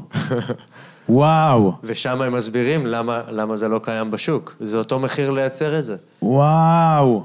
זה אותו מחיר לייצר את זה? אותו דבר עם הגרביונים, שהגיעה פעם ראשונה, הפרסומת הראשונה לגרביון, היה ששתי מכוניות לוקחות גרביון, מותחות אותו, והגרביון לא נקרע. ואז הגיע המשקיע ואמר, רגע, מה זה לא נקרע? איך אני אמור לעשות כסף? עד שהדבר הזה לא נקרע, אני לא משקיע במוצר הזה. אני רוצה שאנשים יחזרו לקנות את ה... חייב שזה יהיה ככה. חייב שיהיה ככה שהדברים ימשיכו לזוז. אתה לא יכול ליצור משהו טוב מדי. יואו. זה הגישה בגדול. וזה למה תמיד אומרים, המכונות כביסה של פעם, הן היו מחזיקות 30-40 שנה, היום זה מתקלקל לך תוך שנתיים, וברור, והפלאפון. רמקולים, הכל. פעם היו מייצרים דברים. אחי, יש עד היום רמקולים שעובדים פצצה, כן. של, שכל מיני חברים אני רואה אצלם בבית, ואנשים לא רוצים לזרוק את זה, זה עובד, וזה נשמע אדיר. כן, עד היום הם עושים את הדברים האלה, כמו שבואוז עשו. החברה בואוז וגם JBL עשו את זה, הם מוציאים את הרמקול הראשון שלהם, הם כל כך משקיעים בו עד רמה שהם מפסידים עליו, כן. מוציאים אותו, יש את הריוויואים הכי טובים באינטרנט, הרמקול הכי טוב בעולם, ואז הם מוציאים לך את הגרסה השנייה, את הגרסה של הבלוטוס, את הווי-פיי. כל הגרסאות אחר כך הם כבר בלי הסאב וופר ומורידים לזה את האיכות לגמרי, אבל הם השיגו את השם מהטוב. אתה מבין? כן, כל מה שאתה צריך זה כן. ליצור מוצר אחד טוב, לקבל את הריוויוז, לקבל את העוקבים, משם אתה יכול להתחיל לחסוך. זה גם גישה מאוד מקובלת היום בשוק. העולם שלנו הולך למקום הזה. הוא תמיד היה שם. מה זאת אומרת? אני חושב ששום דבר לא חדש. היינו, היינו מאוד טובים בלהדחיק, אבל העולם תמיד היה איכשהו עכשיו, פשוט אנשים, מה שקורה להם, הם פותחים את העיניים ופתאום אומרים, זה לא בסדר, וזה לא בסדר, וזה לא בסדר. פתאום הם מומחים לדברים שהם לא בסדר.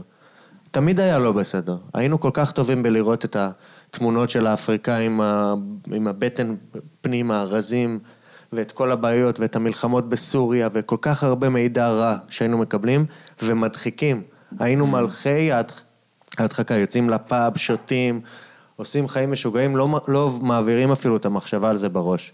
היום, בגלל הקורונה, הקטליסט הזה, השם הזה, כל מה שקרה בעולם, אנשים היו נהיים מומחים למה לא בסדר.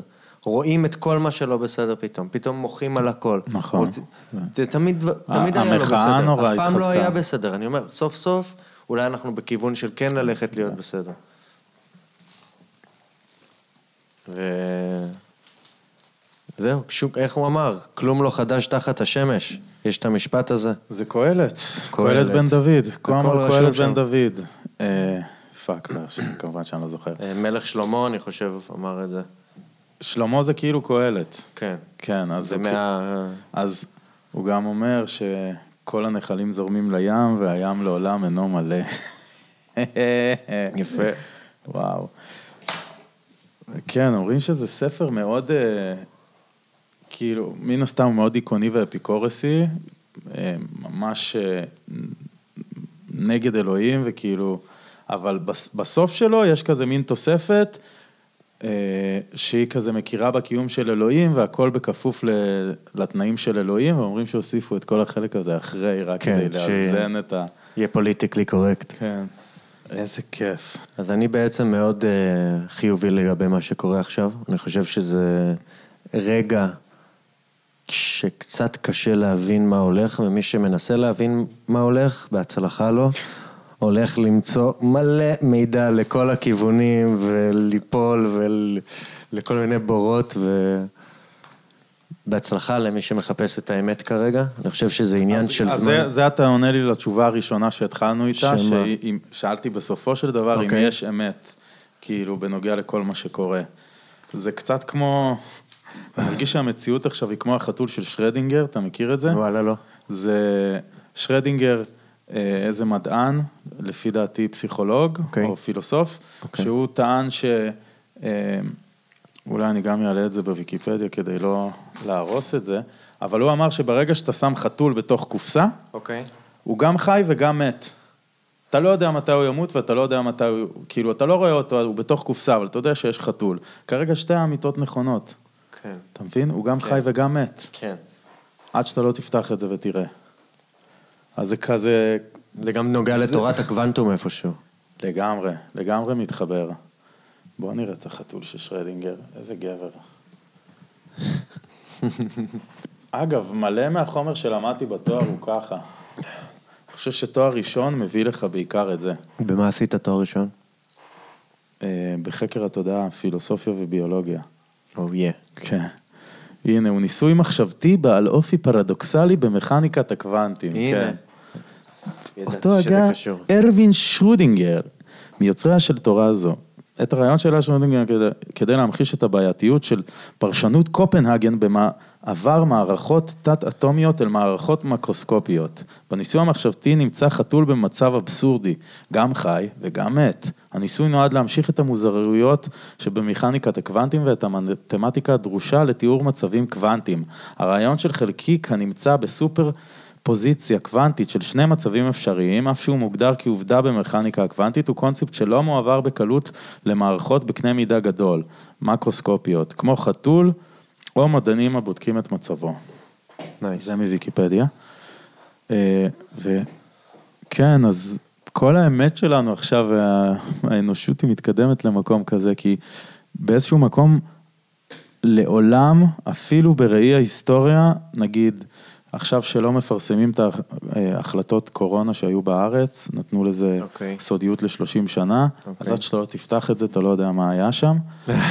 אז אני מרגיש היי, שכל גדולים. הקיום האנושי הוא באיזשהו מקום כזה, אתה לא יכול להרים מעליו את הקופסה ולראות הוא, מה קורה שם בפנים. כן. אתה רק רואה את התופעה, אתה מסביב כל הזמן, ומזה אתה מסיק, ומפה מגיעות כל התיאוריות קונספירציות, שבוודאי חלקן נכונות, כן. אה, כמובן שלא הכל, יש דברים כן. פסיכיים לגמרי, למרות שגם הם יכול להיות כבר נכונים, כאילו הכל יכול להיות נכון בימים האלה. אני תוהה לעצמי, בראי ההיסטוריה של הימים האלה, כמה באמת ניתן לדעת את מה שהתרחש באמת, או האם חלקים נשארים סמויים אני חושב אחרי, המ- כאילו לעד. אני נגיד, חושב, אבל לכל אורך יש... ההיסטוריה זה היה ככה. נכון, נכון, לגמרי. קל היום לה- להבין ש... ההיסטוריה לא באמת קרתה. שבטח, בדיוק, בטח כן. מה שאנחנו יודעים לגבי ההיסטוריה, לא באמת קרה. בטח, כמו שהיום אתה יודע שהולכים לרשום שהייתה מגפה גדולה שזה וזה וזה וזה, הולכים לרשום הרבה דברים שלא באמת קורים, כן. ומישהו הולך לרשום את ההיסטוריה הזאת. ו- ולא- וגם ההיסטוריה הזאת תהיה תלויה בבן אדם שירשום אותה. כן, בהיסטוריון שרושם אותה. כמובן, אם הוא מסין, או שהוא מארצות בבן הברית. אדם שנותן את האישור להיסטוריון שרושם את ההיסטוריה. כן, והנשיא שלו. אוקיי, אז איך באמת אתה, אבל אתה בונה את התפיסת עולם שלך? אמרנו שזה לא, מה, זה לא מהמדיות הקונבנציונליות, בוא נגיד. ואתה אדם שופע במידע, כל הזמן אתה מביא לי איזה משהו חדש, כמו שהבאת פה גם אפילו עכשיו. אז מאיפה, מאיפה כן אתה משיג מידע? מאיפה זה מקום נוח לך? אתרים מסוימים באינטרנט? זה... נראה לי שאני אפילו לא נותן אנשים? לעצמי את ה... שואל את עצמי את השאלה הזאת, וזה מה שאני מנסה להגיע פה לאיזושהי נקודה, שיש איזה משהו שאתה מדבר, שאם אתה באיזשהו פלואו מסוים, או שאתה מתווכח עם מישהו זה קורה הרבה פעמים, או שאתה מתלהם זה קורה הרבה פעמים, אתה מתחבר לאיזשהו ערוץ. אוקיי. ל- אתה מתחבר לתוך התת מודע של עצמך, אני לא יודע כן, בדיוק כי זה לא הולך. אתה מדבר, אתה לא שהחלטת מה להגיד. אתה מדבר דברים שאף פעם לא אמרת. אתה נותן כל מיני תפיסות עולם, כל מיני תיאוריות שאף פעם לא, אתה לא סגרת אותם לגבי עצמך. כן. אתה, אתה מדבר מתוך איזו התלהמות מסוימת, ודברים עולים, שאתה אחר כך אתה שואל את עצמך, בואנה, מאיפה אני בכלל יודע את, את מה שאני יודע? אתה, גם, גם אני שואל, אתה מבין? אני בטוח שלכל בן אדם זה קורה. שהוא הוא מתחבר לאיזשהו מקור של מידע שקיים בתוכו מדברים שהוא אסף בחיים שלו. מדברים שהעיניים אבל אתה שלו... כן ראו. היית חייב לעבור חוויות, לאסוף את המידעים כן. האלה, זה חייב לבוא מאיפשהו שכאילו, גם אם יש את כל האינטגרציה הזאת שקורית ברמת התמודע, והיא יוצאת אולי תוך כדי פסיכולוגיה של שיחה, אבל זה כן נבע מ... משיחות עם אנשים, בעיקר. אצלך זה הרבה שיחות עם הרבה אנשים. שיחות עם אנשים, ואני יודע, להסתובב בעולם, לבקר, לפגוש אנשים שונים ומיוחדים, ולשבת לדבר איתם ולראות מאיפה הם באים. למשל, ההודים, כאילו, אתה מדבר עם ההודים, והם מאמינים לדברים כל כך משוגעים. אתה יודע, הוא יושב איתך והוא מספר לך שהוא... המצלמה שלו נהרסה, אז הוא טבע אותה בגנגה שלוש פעמים, ואז הוא הוציא אותה, ואז היא המשיכה לעבוד, הוא המשיך לצלם, להעלות דברים לאינסטגרם, וכאילו, זה מה שקרה לבן אדם. אתה לא, אתה לא יכול להגיד לו, אתה, זה מה שקרה לו. הוא טבל את המצלמה שלו שלוש פעמים בגנגה, ואז היא עבדה פתאום. כן. או שאתה מגיע לק... לאמפי ואתה שואל איך זה הגיוני. הוא אומר לך, אה, כן, אה, אנומן התעצבן על שיבה, הוא עלה לירח, נתן ביס בירח, והפירורים שנפלו מהביס שהוא נתן בירח, זה אמפי, ככה בנו את המקום, יואו. וזה האמונה שלהם, והוא לא הולך ימינה ושמאלה. ואתה מבין את הכוח של מידע. אתה מבין בכלל מה זה ערך של מידע. כי היום גם מידע, תראה אותנו, כל דבר שאנחנו לא יודעים, אנחנו רגע פותחים את הוויקיפדיה ובודקים, ומבחינתנו זה שרשום בוויקיפדיה הזה, זה סוגר לנו את הפינה בין שנינו, זאת האמת שלנו לשפה, שזה מה שקרה. אבל גם אנחנו יודעים שזה עדיין אנשים שרושמים את הוויקיפדיות, נכון. ו- ויש גם טיפה אה, כן. שינויים כזה, שיכול להיות שמישהו משנה ערך, ורק אחרי כמה זמן עולים על זה ש... וגם רואים שמשנים ערכים בהיסטוריה כל הזמן, לפי דעתי יש אה, ויקיפדיה אחר של סין בכלל, שהוא מידע אחר לגמרי. מידע אחר. כן, אבל בכללי, מה זה, מה זה להיות בעל מידע היום? אני חושב שזה כבר גם פחות ערך. אתה אומר לי שאני בעל מידע, אבל אני מבחינתי להיות בעל מידע היום, יש לזה קצת פחות ערך מפעם פעם. הבן אדם בעל המידע, הוא היה בן, הוא היה בן אדם הכי חזק בשבט. אנשים היו עולים אל הבן אדם החכם, נכון. כדי לשאול אותו, מה עושים לגבי זה, ומה עושים לגבי זה, ומה עושים... היום יש לך כל כך הרבה מידע שהוא שמור באינטרנט, הוא כל כך חופשי המידע, הוא כל כך קל לך להתחבר לתוך כל מיני דברים שאתה לא יודע, נתונים, אה, צמחים למאכל שאתה לא יודע אם הם כן למאכל, כל מיני דברים שאתה יכול לגלות באינטרנט היום. אז בעצם אותו בן אדם חכם שהיה פעם, היום הוא לא כזה חכם, הוא לא כזה חשוב. כאילו חוכמה שינתה פאזה. היום חוכמה לפי דעתי היא בכלל משהו אחר מאשר להביא מידע. חוכמה יותר רגשית אולי. אול- רגשית, אה, אתה מול החברה, אתה מול... עצמך. אה, עצמך, אה, אושר, אה, ניצול של זמן, כל מיני דברים ש... אה, איך... אתה רואה שהם הפכו להיות החוכמה החדשה. אתה, אתה רואה בן אדם שיודע לנצל את הזמן שלו, שהוא שמח, שהוא, שהוא שלם עם עצמו, אתה אומר, וואו, איזה... אני רוצה גם. פעם היית מתגרה מהבן אדם החכם, היית לומד ולומד ולומד רק כדי לדעת דברים. היום הוא שהמידע הוא כל כך חופשי, חוכמה שינתה פאזה. כן. יש פה איזשהו משהו מעניין שקורה. אז... כי אז במה אנחנו צריכים להתמקד? במדיטציה ובכושר, ובטבע. כושר, כן. ובאנשים. אני אגיד לך מתי כל אני... אחד במה שעושה לו טוב, זה מאוד אינדיבידואלי. כן. אבל למצוא, אני חושב שזה זמן מאוד חשוב למצוא מה אתה אוהב. אוף, כל היום בבית, אז לפחות תעשה את זה. משהו. כן. כן. אני זוכר, נראה לי אמרתי את זה בפודקאסט, אבל אני אגיד את זה לך, שהבנתי את הכוח של האנשים ושל קהילה בתור הדבר הכזה משמעותי בחיים, ועכשיו אני מבין למה זה גם, הרבה מהמקרים הכל כך קשים זה בדידות של אנשים, והרבה פעמים הבדידות הזאת יוצרת כל מיני סייקוס שיוצאים לירות בכל מיני אנשים, או דברים כאלה. וואו. זה בדרך כלל נובע מבדידות של אנשים שהם לא מספיק בחברת בני אדם, הם לא רואים איך אנשים אחרים מגיבים להם. כן, והחברה יוצרת עומדים- את זה. החברה יוצרת את זה, וגם האינטרנט הוא בעל כורחו יוצר את זה, כי אנשים יכולים לכתוב מלא תגובות, ואתה יודע מה קורה באינטרנט. כן. אנשים לפעמים מאבדים צלם אנוש ב, ב, במילים שלהם, הם בחיים לא היו אומרים את זה לך בפנים. נכון. מה, זה לא... שגעת. אבל לא כמו פעם. פעם היית בטוח, הרי פעם שהיית היה לך פייסבוק, היית רושם, היית שם שם תמונות של התחת שלך, לא היה אכפת לך. היום, נראה לי אנשים יודעים את הפאוור של מילים בתוך האינטרנט. היום יש איזושהי מודעות לגבי התעודת זהות האינטרנטית שלך. פעם היית יכול לחרבש עליה לתעודת זהות האינטרנטית שלך. היום אתה כבר מודע לכוח של... אתה יודע, זו תעודת זהות חדשה שנולדה לך, מבלי ששמת לב, יש לך תעודת זהות אינטרנטית. ובאמת חברות בודקות את זה לפני שהן כן. מעסיקות אותך. אין ספק. אתה צריך לשים לב לאיזה לתפקיד. תמונות יש לך בפייסבוק, כל מיני דברים כאלה מוזרים, כן. שפעם זה היה אתה והחברים שלך, היית מעלה שם צחוקים, מדבר, אומר מה שבא לך. לא היית עושה שום חסימה. היום אי אפשר לעשות את זה, זה כבר לא נהיה כזה כיף. אתה צריך להיות מאוד politically correct, אתה לא יכול להגיד מה שבא לך על מישהו. יכול לתבוע אותך והדבר הזה קביל בבית משפט. שאתה מבין לאן הגעת. כן.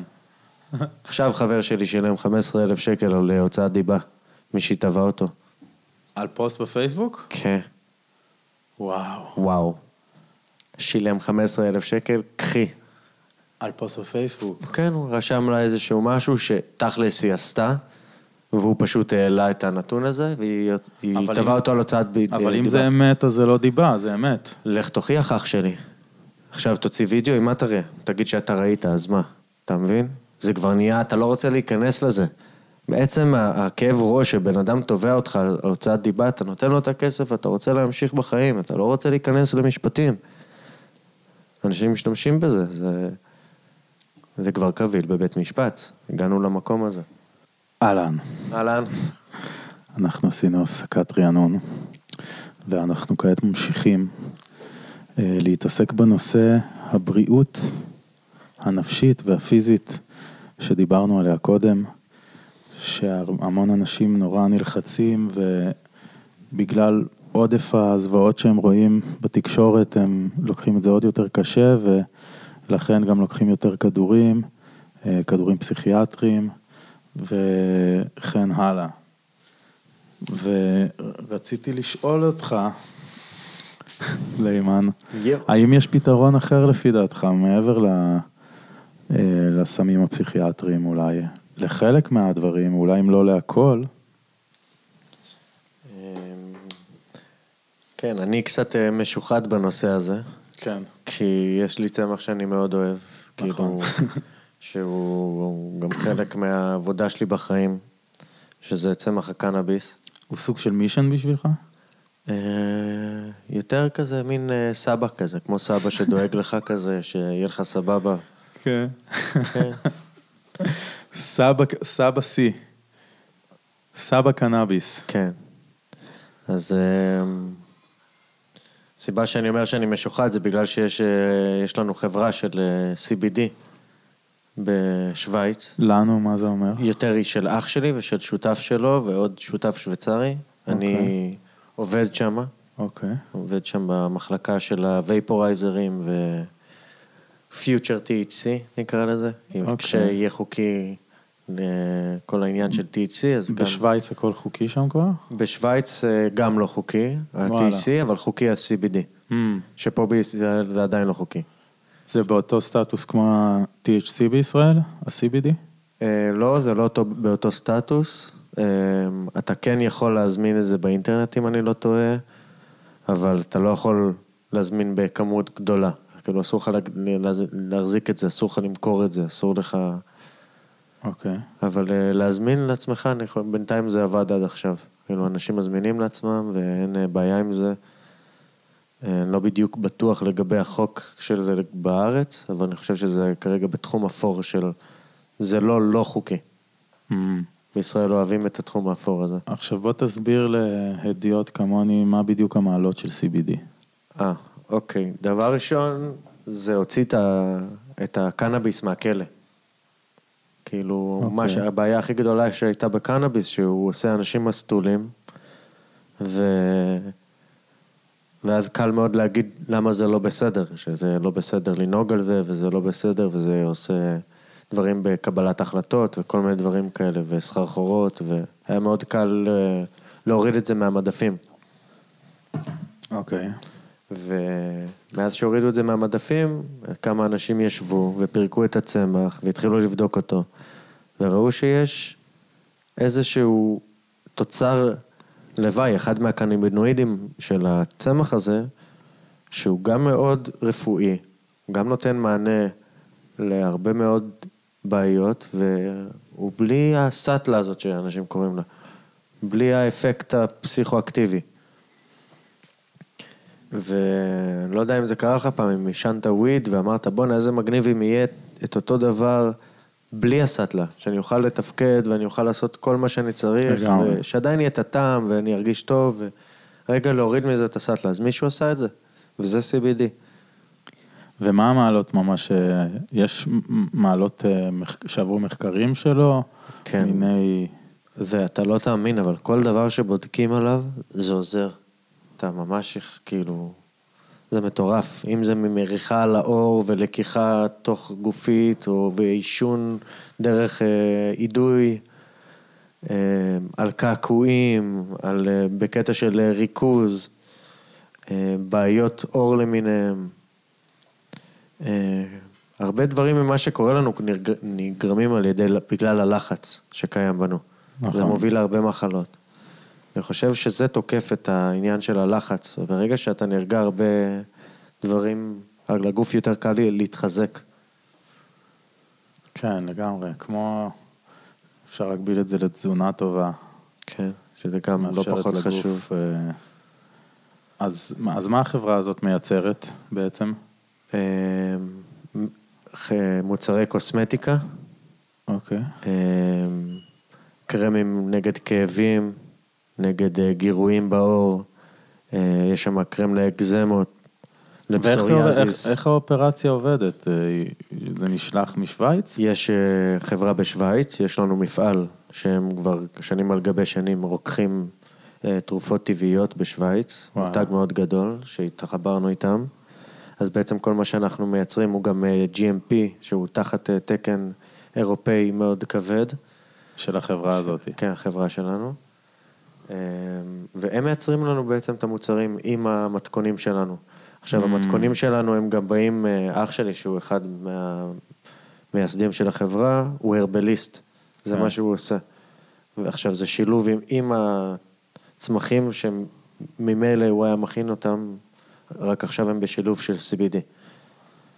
כאילו, לא רק ה-CBD הוא הגדולה של החברה, יש שם אה, הרבה הבנתי, מאוד אז זה- צמחים. זה לא רק CBD, קח רק. שמן CBD, ממש לא. יש לך פה... שילובים של הרבה מאוד Mm. צמחים.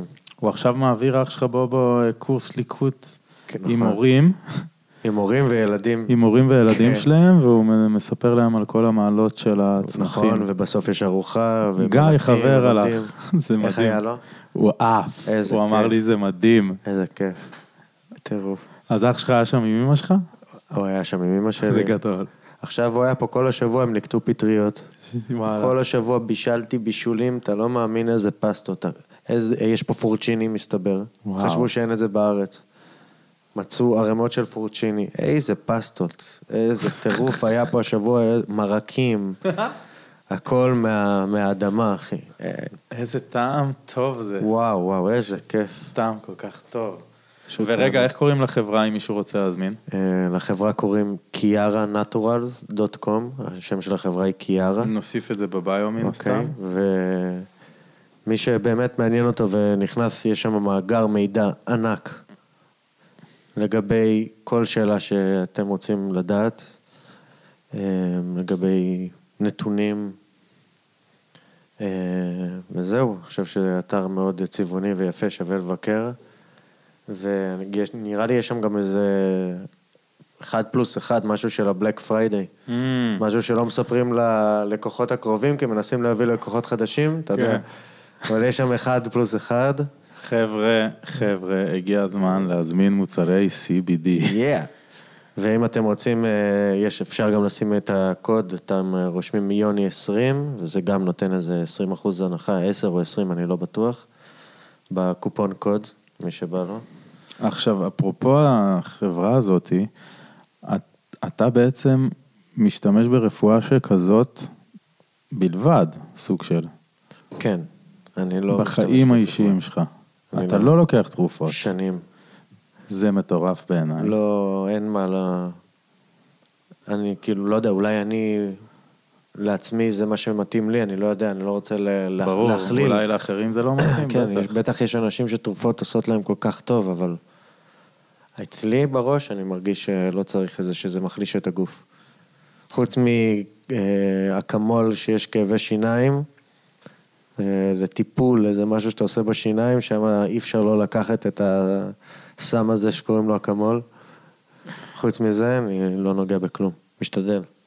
וואו, אני גם משתדל עד שמגיע לי משהו ואני חייב אנטיביוטיקה ואני לוקח אותה. שם אותו. בלי לחשוב פעמיים. כן.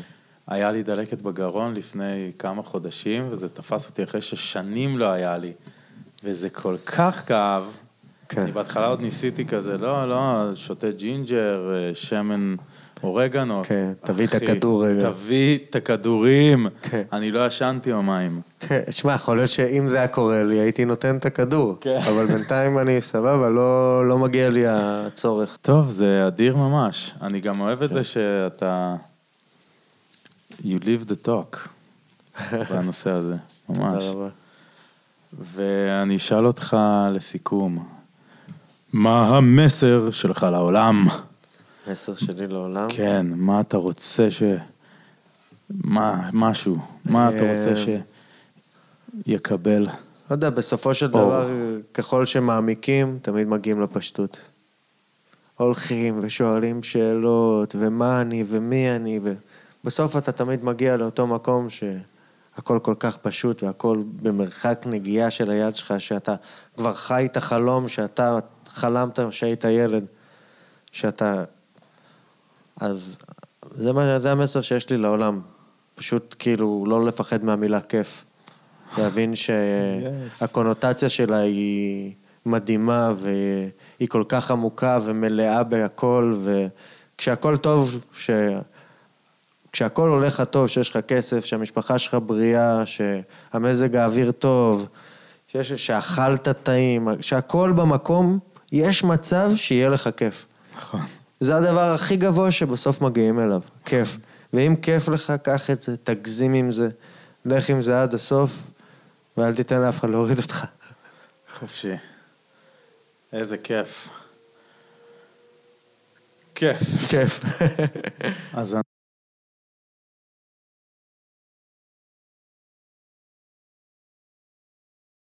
אנחנו פה נסיים את, ה... נסיים את הפודקאסט ונתחיל את הערב הנפלא בדן. אם היה פטריה, היינו הולכים לפטריה, אבל. היא, היא סגורה.